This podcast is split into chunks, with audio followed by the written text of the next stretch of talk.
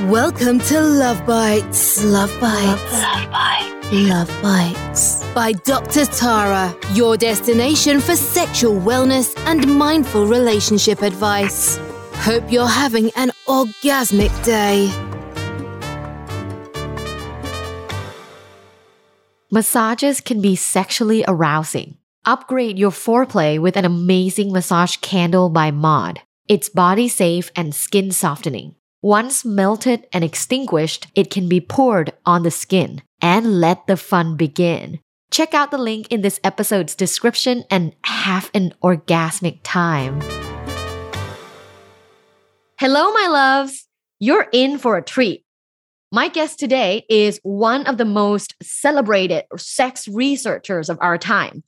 Dr. Lori Brotto is a professor at the University of British Columbia, a registered psychologist in Canada, an executive director of the Women's Health Research Institute of BC, and the director of the UBC Sexual Health Laboratory, where she and her team research mindfulness based interventions for women with sexual dysfunction and those who experience chronic genital pain apart from hundreds of research that she's done, she's also the author of a popular book titled Better Sex Through Mindfulness How Women Can Cultivate Desire.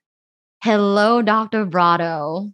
Hi, Tara. Thank you so much for having me here today. Thank you so much for making the time for our conversation on Love Bites. Uh, I'm sure my audience is very appreciative right now uh, for you to be sharing your knowledge today. So, we'll mainly talk about your, I mean, amazing expertise in sexual arousal in women. Uh, how did this come to be? Yes, that, uh, it's, a, it's a great question. It's one that still catches me off guard today because I certainly never intended to be uh, a researcher who devotes their time to studying and understanding sexual response, um, mostly because I grew up in a very conservative Catholic Italian household where the only discussions about sex were about not doing it and the consequences of doing it. So I really fell upon sex research by accident. Um, as a as a young undergrad, I knew I was interested in science. I love science, and uh, I was looking for a volunteer opportunity and because I was so junior, had no experience at all, the only lab that would accept me as a volunteer was a neuroscientist who was studying animal models of sexual dysfunction. I had no idea. Wow. I had a conversation. I know I started knocking on doors, had a conversation with him. He accepted me and he said, all right, now that I've accepted you, do you want to know about the research that we do? And so he took me up, unlocked the door, uh, because of course the animal care facilities were behind locked doors. Right. And I then spent the next six years uh, studying the impact of chronic stress, antidepressants, social environments, um, isolation on sexual activity of rats. And I oh. learned a oh. lot about um, kind of the underlying neural mechanisms, neural transmitters, um, and also the role of social factors and, and chronic stress on sexual activity. Um, and I loved it. It, it uh, you know, it fulfilled my love of science, but also introduced me to this really interesting field that I never considered of you know of study of uh, uh, you know watching rats have sex and trying to make sense of it um, but then um, viagra was approved and right. the year Viagra was approved was also the year that I uh, had finished my master's degree, was moving on to a PhD, and was asking myself the question of what's next? Do I want to continue this work in animals? Which was very interesting and fulfilling. But the reason that it was so pivotal for Viagra being approved is because we had this effective, safe, easy to use, efficient treatment for male erectile dysfunction. Mm-hmm. And yet, concerns, sexual concerns in women were twice as prevalent. Mm-hmm. And there was nothing comparable to Viagra. So it was a pretty easy decision for me to make the switch. And then I began to study um, uh, the physiological patterns of sexual arousal in women. And we did that using a vaginal probe. So you invite mm. women into a private lab, mm. they watch erotica, and essentially you measure what does the body do while they're watching erotica. and how are they feeling in their brains at the same time Mhm. um and wow, so that I wish was, I could have been a participant. well you still can be there are labs like it all over north america in fact all over the world so that was really how it started again a bit of serendipity but also combined with um, an underlying uh, streak for equity and and equity around ensuring that you know women are included in in Mhm. science but also that we have treatments that are safe and effective that really address women's concerns Yeah, I'm a huge advocate for uh, sexual pleasure. So, uh, the first concern that I have, just based on all my friends and a lot of my students telling me, is that they have, you know, never had an orgasm or that they don't like having sex. They don't enjoy it. They do it for the connection and for relational maintenance, but they don't love it uh, and a lot of times they the way they describe it it sounds like it was kind of arousal issue so can you talk uh, more about so what is sexual arousal what's what's happening Yeah. So, um, you know, we still don't know for sure because um, researchers, experts, kind of have have varying degrees of uh, understanding, and and it's also limited by our ability to measure it. But that said, we largely think of sexual arousal as the body's capacity, ability for sexual response. Um, and also the mind's excitement in the moment. And so Right. it's this sort of state of awakening, responsivity. And we recognize that arousal happens in response to some kind of a trigger. It doesn't just, it's not just automatic. There's some kind of a trigger that elicits arousal, whether it's something visual, seeing something that turns you on, thinking about something that turns you on, smelling something that turns you on, having a touch that turns you on. So when we talk about arousal, we also have to talk about triggers. And we recognize that sometimes when arousal is um, low or absent or different from how it used to be in the past, Mhm. it's not about arousal per se, but it might be uh, related to the ineffectiveness of the triggers that uh, are no Mm. longer working like they used to. so like if something that you know for example if your partner used to kind of rub your thighs rub your neck give you a little massage and you respond to it and you're like ooh let's have sex uh, if that no longer works is that what you're saying Yeah. So, and and that's a great example because sometimes a particular touch that was very effective at eliciting a response at one phase of a person's life might no longer work in the future. So, another common example is clitoral stimulation. A lot of a lot of people with clitorises will say, you know, it, it used to feel good when my partner touched me there right away. Now it hurts or it's irritating interesting un- unless I'm aroused already. Um, so yeah, we have to pay it. Uh, we have to re- we have to know what those triggers are. A person needs to know what those triggers are for them, and also understand that those triggers might change over time and how effective they are.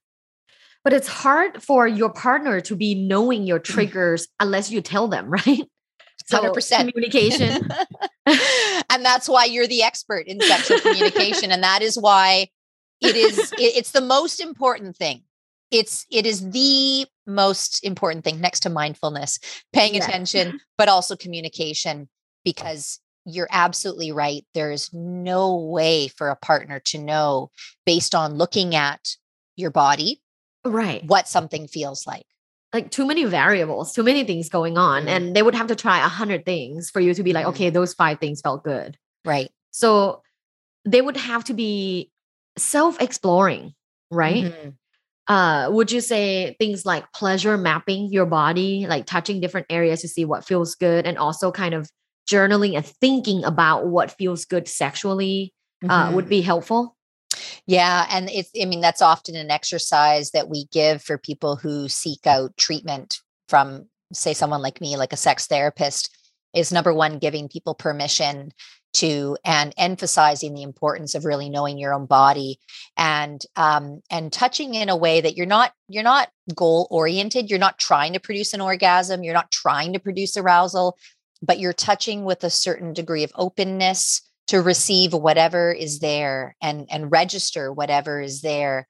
So it's less it's less so about thinking about it and it's more so about tuning in and paying attention and experiencing it in the moment um, and that's critical in order for a person themselves to know what feels good um, and what feels pleasurable so that they can communicate that to a partner. Right right.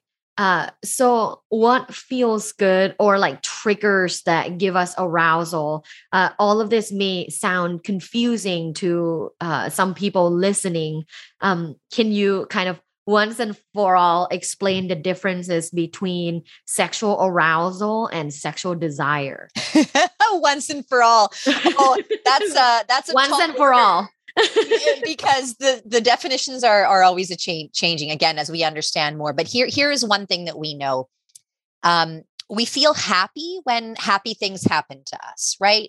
So uh, so we all agree and emotion researchers agree that happiness is a responsive emotion Sexual desire is exactly the same. So we desire sex when it feels good, when there's arousal, when there's a certain degree of response, when there's something that elicits it. And so when we think about arousal as being kind of the body's response in response to triggers, desire then is the motivation that arises out of arousal, right? So it's um it, it's a it's a kind of model where first one feels aroused and then you have desire for sex com- as compared to um, I think older older ideas and definitions of desire, which suggested, you know, first you're horny and in the mood, and then you kind right. of seek out a partner, and then you go through all this work to get aroused. There's far more scientific evidence suggesting that arousal comes first, and then desire emerges from it. That is very interesting. So uh, the triggers have to come first.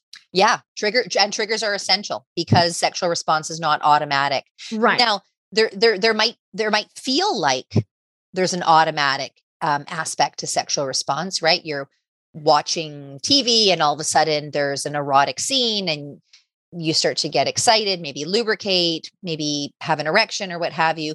But there's still a trigger there that's eliciting yes, it. That's there's still the, the visual fantasy and and trigger that is there so um there is th- those triggers are absolutely essential for the response to unfold wow i'm surprised that it's not the main narrative to everyone right that, like we have yeah. to put the triggers everywhere and yeah. being like a sexual communication uh, professor to in my mind a lot of communication things are triggers mm-hmm. right like a little bit of maybe dirty talk a little bit of mm-hmm. you know uh, adoration a little bit of like maybe sexting like all these communication things can be triggers right mm-hmm. mm-hmm.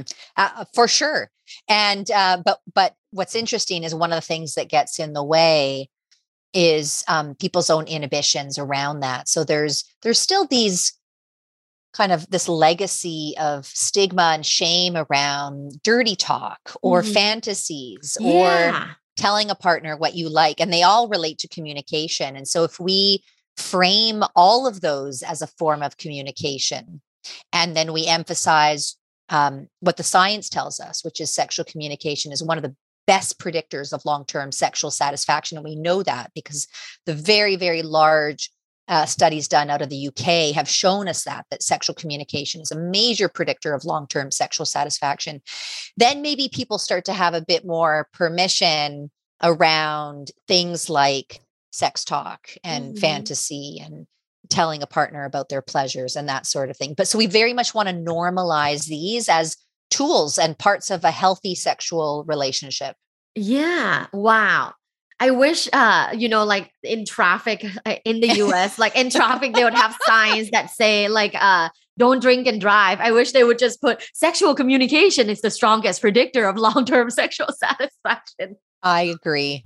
I agree. I, I would pay for that billboard for sure. I know. Should we put a GoFundMe together? I think we should. I think we should, and and uh, raise raise money among people who have benefited from oh sexual gosh. communication. I think totally. we're onto something. Me included. yeah, I used to like never speak about sex in my relationship, and of course, I had a streak of you know sexual dissatisfaction in my uh monogamous relationships like on and on and on. A new boyfriend a new boyfriend and it was still like it was okay. It wasn't amazing and m- mainly because i wasn't communicating the things that i want the things that i desire. So mm-hmm. uh, i'm definitely a huge advocate of communicating uh, your desires. So you were talking about the differences, and I think that was an amazing explanation. So my next question would be, why why do lots of women have, or they say they have low sexual desires, and is mm-hmm. it related to arousal? Mm-hmm. Oh, good. Yeah, really good question. And we know that low desire is the most common sexual concern. The big surveys suggest that maybe one in three women over the last year yeah. will say that they've had a period of at least three months or more where um, their desire has been lower than what it has been in the past. And it's like so, a common narrative. Uh, so mm-hmm. I have mm-hmm. quite a following on TikTok and a lot of comments, a lot, like thousands of comments are saying, well, she never wants to have it. Mm-hmm. She never yeah. wants to have sex. So right. what's going on? yeah.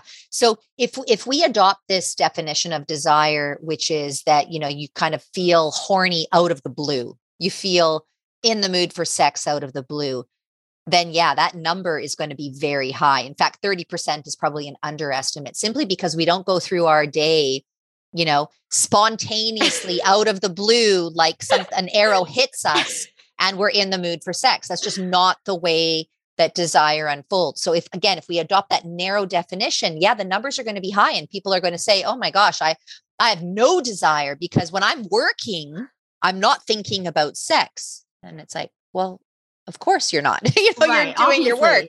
Obviously." with some exceptions. Um, the exception being if you're a sex researcher, a sexual That's communication true. expert, then you are thinking about sex. So if it so the first step in kind of debunking that myth is um, is sharing this message of what sexual desire actually is the much more common form of desire which is and essentially i ask the question you know when you're engaging in consensual sexual activity you're doing something that feels good you're in the moment you're enjoying it your body starts to respond do you get to that point where eventually you want it and if the person says, yeah, of course, you know, um, I might not want it at the beginning, but I do want it once we start and it feels great and it feels fulfilling and rewarding, then I say, you have no problems with desire. You do not have a desire issue. You are experiencing a normal, common form of sexual desire that we call responsive desire.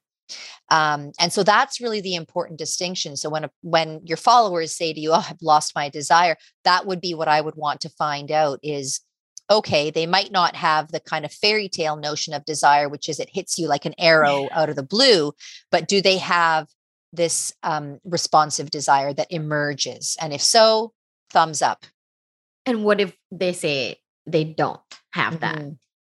Then we do start to look at the rest of the sexual response cycle, like the triggers for arousal.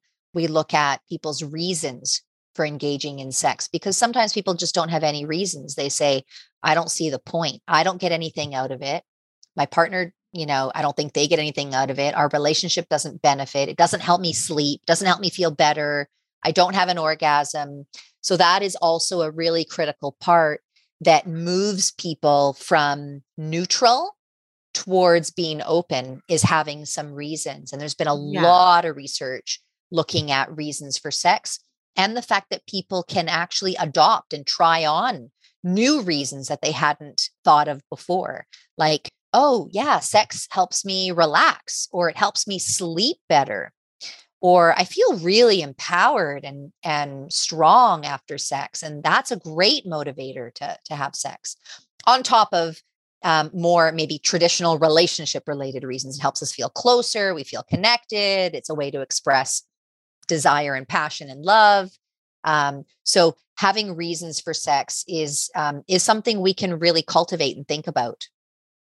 Uh, that's a really good point uh, because you know I I derive a lot of pleasure from having sex with my partners. I'm motivated, right? Like I have motivations to uh, respond to his initiation. I have um, I have motivations to initiate. Uh, how would you recommend or advise people who say like i have no motivation in this and they are in a relationship but they are sexually dissatisfied mm-hmm. uh what what should we say yeah so um definitely when when overall motivation is absent we do need to look at things like depression um, mm-hmm. which is mm-hmm. kind of characterized by apathy and lack of of uh, or low motivation so you know we want to kind of take a step back first and say is there a major depression that the person is experiencing or something like it is is there significant anxiety or stress that's kind of dampening the person's overall motivation are there medical factors medications that one is using that on a on a more physiological level uh, are lowering the person's motivations. We want to kind of have that whole person picture first. Yeah. Um, and then we want to look at, uh, I mean, what I often do with clients that, that I work with is I actually present them the list of 237 reasons that uh, Meston and Buss found in their research in 2007. So they surveyed 3,000 people of all ages, of all genders, and asked them, why do you have sex? And they distilled those thousands and thousands of reasons to 237 reasons. And so I'll I'll present that list to people and say, is there any reason on here that you that you know resonates with you that you could that you could imagine trying on? Um, and usually they will always say yes, even if the person has really kind of chronic low motivation in general. If there is no reason whatsoever, then I would also want to kind of do a bit more ex- exploration. Um, does the person maybe identify a bit more with asexuality? Is this a person who not only lacks motivation but they just they don't experience sexual attraction right. and they're not bothered by it. In fact they resist the notion of treatment to restore desire in which case i would you know want to explore ace and the whole ace umbrella and the different expressions of aceness yeah. um, also really important to explore what's happening in the relationship. Are they feeling unsafe? Um, do they have their sexual encounters been non-consensual? Um, do they feel kind of pressured into having sex in a way that they don't want to but because they have to preserve the relationship? So right. there's there's lots of different potential ways to go if a person says i have absolutely no motivation for sex and then obviously there's there might be medical hormonal factors too yeah Yes. Oh yeah, that too. um so going back to when you were distinguishing this, you know, desire arousals and I really like this new way of explaining how like the arousals come first, the the triggers there the triggers should be there then then hopefully you feel more aroused and then you respond to like ooh like let's have sex right? The desire to have sex. So what based on research like what are some consistent powerful factors contributing to arousal?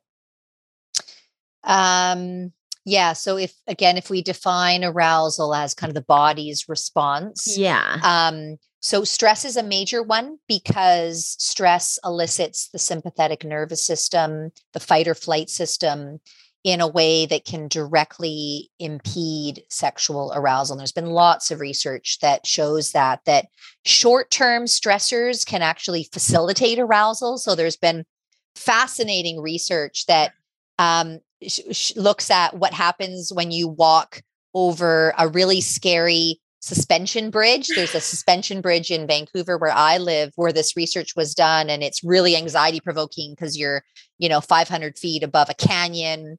And it, it, what they, and if you walk across with a partner, um, their self reports of sexual arousal were actually higher than when they walked across with someone else or a stranger or what have you. And the, so the underlying theory is that these short term increases in um, the stress response system, sympathetic nervous system, can actually increase sexual arousal. But chronic stress, which is the stress that most people have, yeah, from work, pan- from pandemic, life. pandemic yeah, stress, pandemic, children, um, bills, everything, actually has the opposite effect that it can impede uh, the kind of physical capacity for sexual response. So that's always one of the first things that I would want to look at is you know and sometimes stress doesn't have to be like as you say it's the day-to-day things. It's the daily grind. It's the mm-hmm. never ending to-do list. It's you know someone always needs something from you. You never get to the bottom of your to-do list as opposed to say a traumatic event. Yes those can be um, uh, very significant as well but there's actually some data that show the kind of day-to-day mundane to-do items the hamster wheel can actually take more of a toll on our brains in terms of stress response wow so would your first uh, advice be to find a way to relieve stress or find like good stress management strategies? You know, I I I hesitate to say it's simple as that, but it's simple as that. Yes, yeah. that is that is definitely a place to start. Is examine I mean, your level of stress in your life. I mean, uh, a lot of research found that stress. Uh, I mean, literally, stress kills. Right? Uh, like with the life expectancy and people who are in like this mad like chronic stress it's it's bad for your physical health and mental health and yeah obviously your sexual relationship yeah uh, yeah for so, sure many books have been written about the effects of chronic stress on things like um, proneness to heart disease and diabetes and stroke um, eczema um even even cancer, all kinds of things. all all kinds of things. And so yeah we really need to get a rein on on stress. Yes. Okay so that stress is the the number one kind of factor when looking into arousal. Uh what are the other major factors uh that contribute to arousal?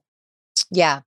Um so medications is a big one and, you know, often we think of the kind of typical medications um, affecting sexual response, like antidepressants, anti anxiety medications. But there's a lot of other medications, heart, heart, any heart medication, blood pressure medication, um, even some of the chronic pain medications as well neuroleptics, et cetera, can imp- can get in the way of of sexual arousal, and um, you know the science is still not quite there in terms of understanding uh, why some people develop impairments in sexual arousal and orgasm with these medications and other people don't. There's also a subgroup of people when they stop those medications, the arousal response doesn't return after mm-hmm. that. So it's a really messy area of science, um, but we do know that medications can be a, a, um, a big contributor. Um, a lot of my work um, has also focused on the experience of cancer survivors, and we know, mm-hmm. especially in uh, female-bodied cancer survivors, that nerve sparing surgeries are still not advanced um, as compared to some of the male nerve sparing surgeries for, say, prostate cancer. And so, some of those really important nerve pathways that are involved in sexual arousal, um, they get um, destroyed and damaged mm-hmm. during during uh, cancer treatments and surgeries.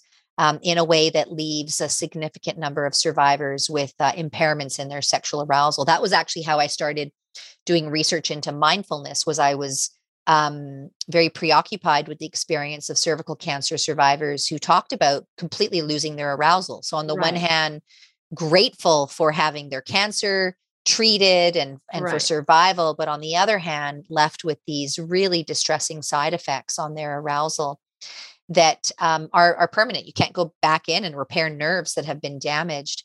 Um, so uh, we found other ways to restore their arousal, and that yes. that's a big part of my own research into mindfulness as a as a tool to bolster arousal and desire. Can you talk about that, the mindfulness based interventions? Mm-hmm. Yeah. So that uh, again, that work, the the original work that I did in two thousand and two um, I was a fellow at the University of Washington and I was learning mindfulness. I was taking classes. I was, you know, started my own meditation practice and at the same time was doing research with cancer survivors. And essentially, I just asked them, I said, Would you be willing to try this out with me?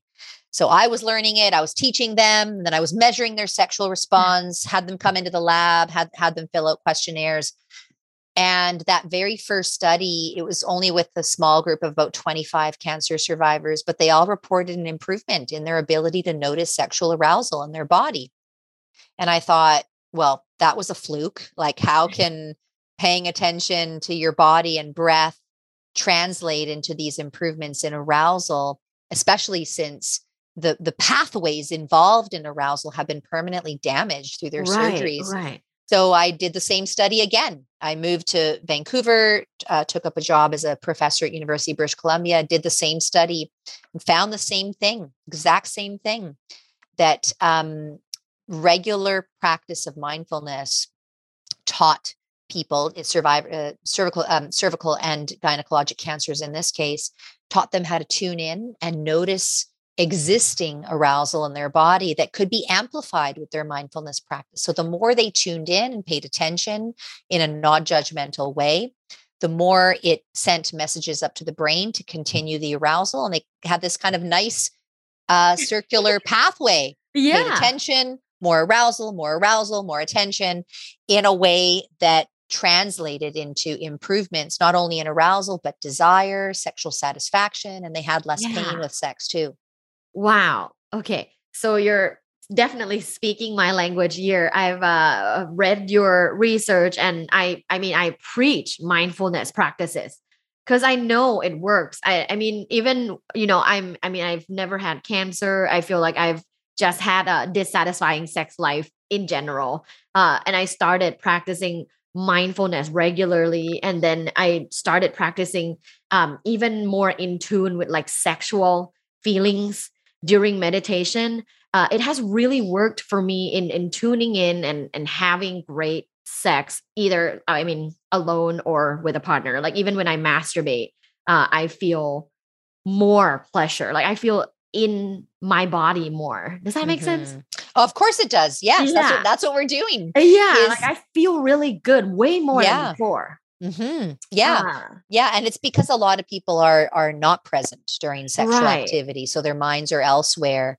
And so mindfulness is very much about tuning into the present moment, non-judgmentally, bringing one's full attention. And when you do that, you're able to to detect even the most subtle of sexual arousal sensations. But if our brain can detect even those tiny, minute little sensations and stay with it, they mhm. can build. And Mm. when they build, we become, you know, more aroused, more satisfied. Our brain pays even more attention. So um, we, since the first study in 2002, now fast forward, oh my gosh, 20 years, hard to believe, we've now replicated that finding in hundreds and hundreds of other women, men. We've recruited trans and non-binary people, and it's a it's a it's definitely a replicated finding uh, over and over. That at the end of the day, mindfulness, I think, is next to communication. Mindfulness is the is the next most important ingredient in satisfying sex. totally and i feel like satisfying life Yes, that too.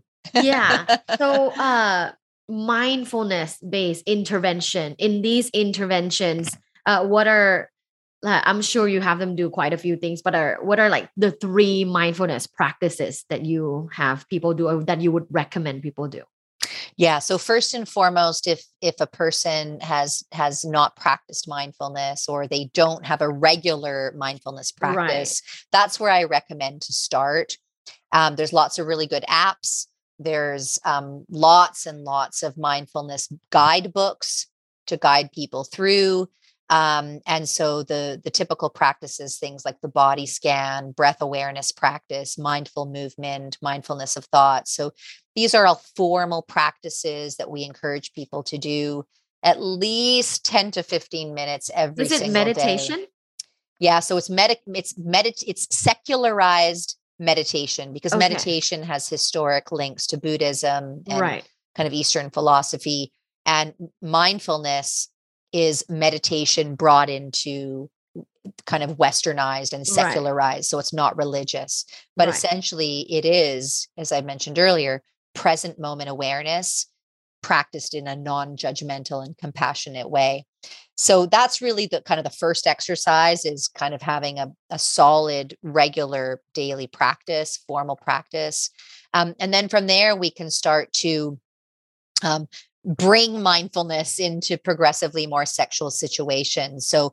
one exercise we developed called sexual sensations awareness Ooh. we encourage people to first engage with uh, an erotic tool, something like a vibrator or Mhm. fantasy or erotica. um, and they engage with that tool for a few minutes before they reach a high level of arousal.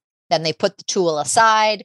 And then we produced a mindfulness guide um, that uh, guides them through um, not just their body, but more specifically those kind of arousal sensations. So now they've kind of paired together a, an arousing tool with mindfulness. And what we find in our research is that they're much more likely to, to notice and enjoy those sexual arousal sensations when they pair them mm. together. So that's another exercise that we love and, and people yeah. we work with love. And then there's um, uh, um, partnered sexual mindfulness exercises mm. that involve touching one another, paying attention, um, letting go of expectations, and really just feeling the touch and feeling the sensations as they arise without expectation. Uh, so, sensate focus is one exercise that sex therapists love to give. It wasn't developed as a mindfulness exercise, but I it is it's completely a mindfulness exercise that you can do with a partner, and um, really powerful too to just feel sensations as they are without expectations. I love that, and I love doing it. Uh, I think it's a great exercise. Yeah. Uh, thank you so much for sharing all of your knowledge and wisdom today. Um, before you go, I'd like to play a game. Are you ready, Dr. Lori Brotto? Sure. okay, so this game is called 10 Quickies with Dr. Tara. I know we have never fooled around before, but we're going to jump into 10 quickies. okay. I'm game. I'm going to give you a word and you just give me your first response. Okay. Okay. All right. Uh, 10 quickies with Dr. Tara. Number one, premature ejaculation. Quick. Number two, female sexual arousal. Mandatory. Number three, painful sex. Treatable. Love it. Number four, insecure attachment. Developmental. Number five, masturbation. Mandatory. Number six, meditation. Essential for satisfying sex. Hallelujah. Uh, number seven, vibrators. Normalized. Number eight, G spot. Question mark. Love it. Number nine, pleasure. Principles. And last but not least, number 10, sexual desire. Complex True, true, true. That. Thank you so much, Dr. Lori Brotto. Uh, before you go, where can where can my audience find you? Um, thank you. So uh, you can find me on Twitter at Dr. Lori Brotto. You can follow all of our research on every social media platform at UBCSHR. That stands for UBC Sexual Health Research. Um, and um, my book is Better Sex Through Mindfulness, and the workbook is coming out um, in September 2022.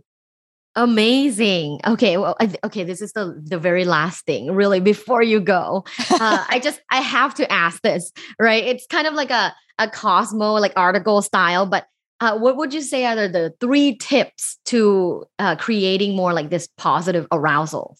Mm-hmm. So, um, two of them won't be any surprised because we've talked about them over and over. One is mindfulness. Okay. So, paying attention in the present moment, noticing what feels good, right. and and embracing it and letting it be there without judgment. Number two is sexual communication. Sometimes sexual communication is with a partner, but other times it's with ourself. So honesty, authenticity, um, and putting that into words. And then I think the third thing is is um, curiosity and creativity. I guess those are two separate things, but I'll put them together. Um, so that ability to be flexible and open to new stimuli and new ways of being sexual is uh, is uh, I think also a, a third really critical ingredient for for long term healthy and happy sexual arousal. Love it. Love it. Thank you so much for being with us today, Dr. Brotto. Thank you so much, Tara. I really enjoyed this conversation. And my dear loves, thank you so much for listening to this episode. I appreciate you so much. I hope you're having an orgasmic day. How amazing would it be if you don't have to hold your vibrator? Let me introduce you to Eva by Dame, hands free vibrator. Eva is a hands-free, waterproof couples vibrator that gives you clitoral stimulation during penetrative sex. You're gonna feel so good while Eva stays out of the way so you can focus on the moment. Use the link in this episode's description to the product page and use my discount code Dr. Tara for 10% off. Have an orgasmic time. Thanks for listening. This was, this was Love Bites. Love Bites by Dr. Tara. Follow Dr. Tara on social media at luvbites.co. Have an orgasmic day.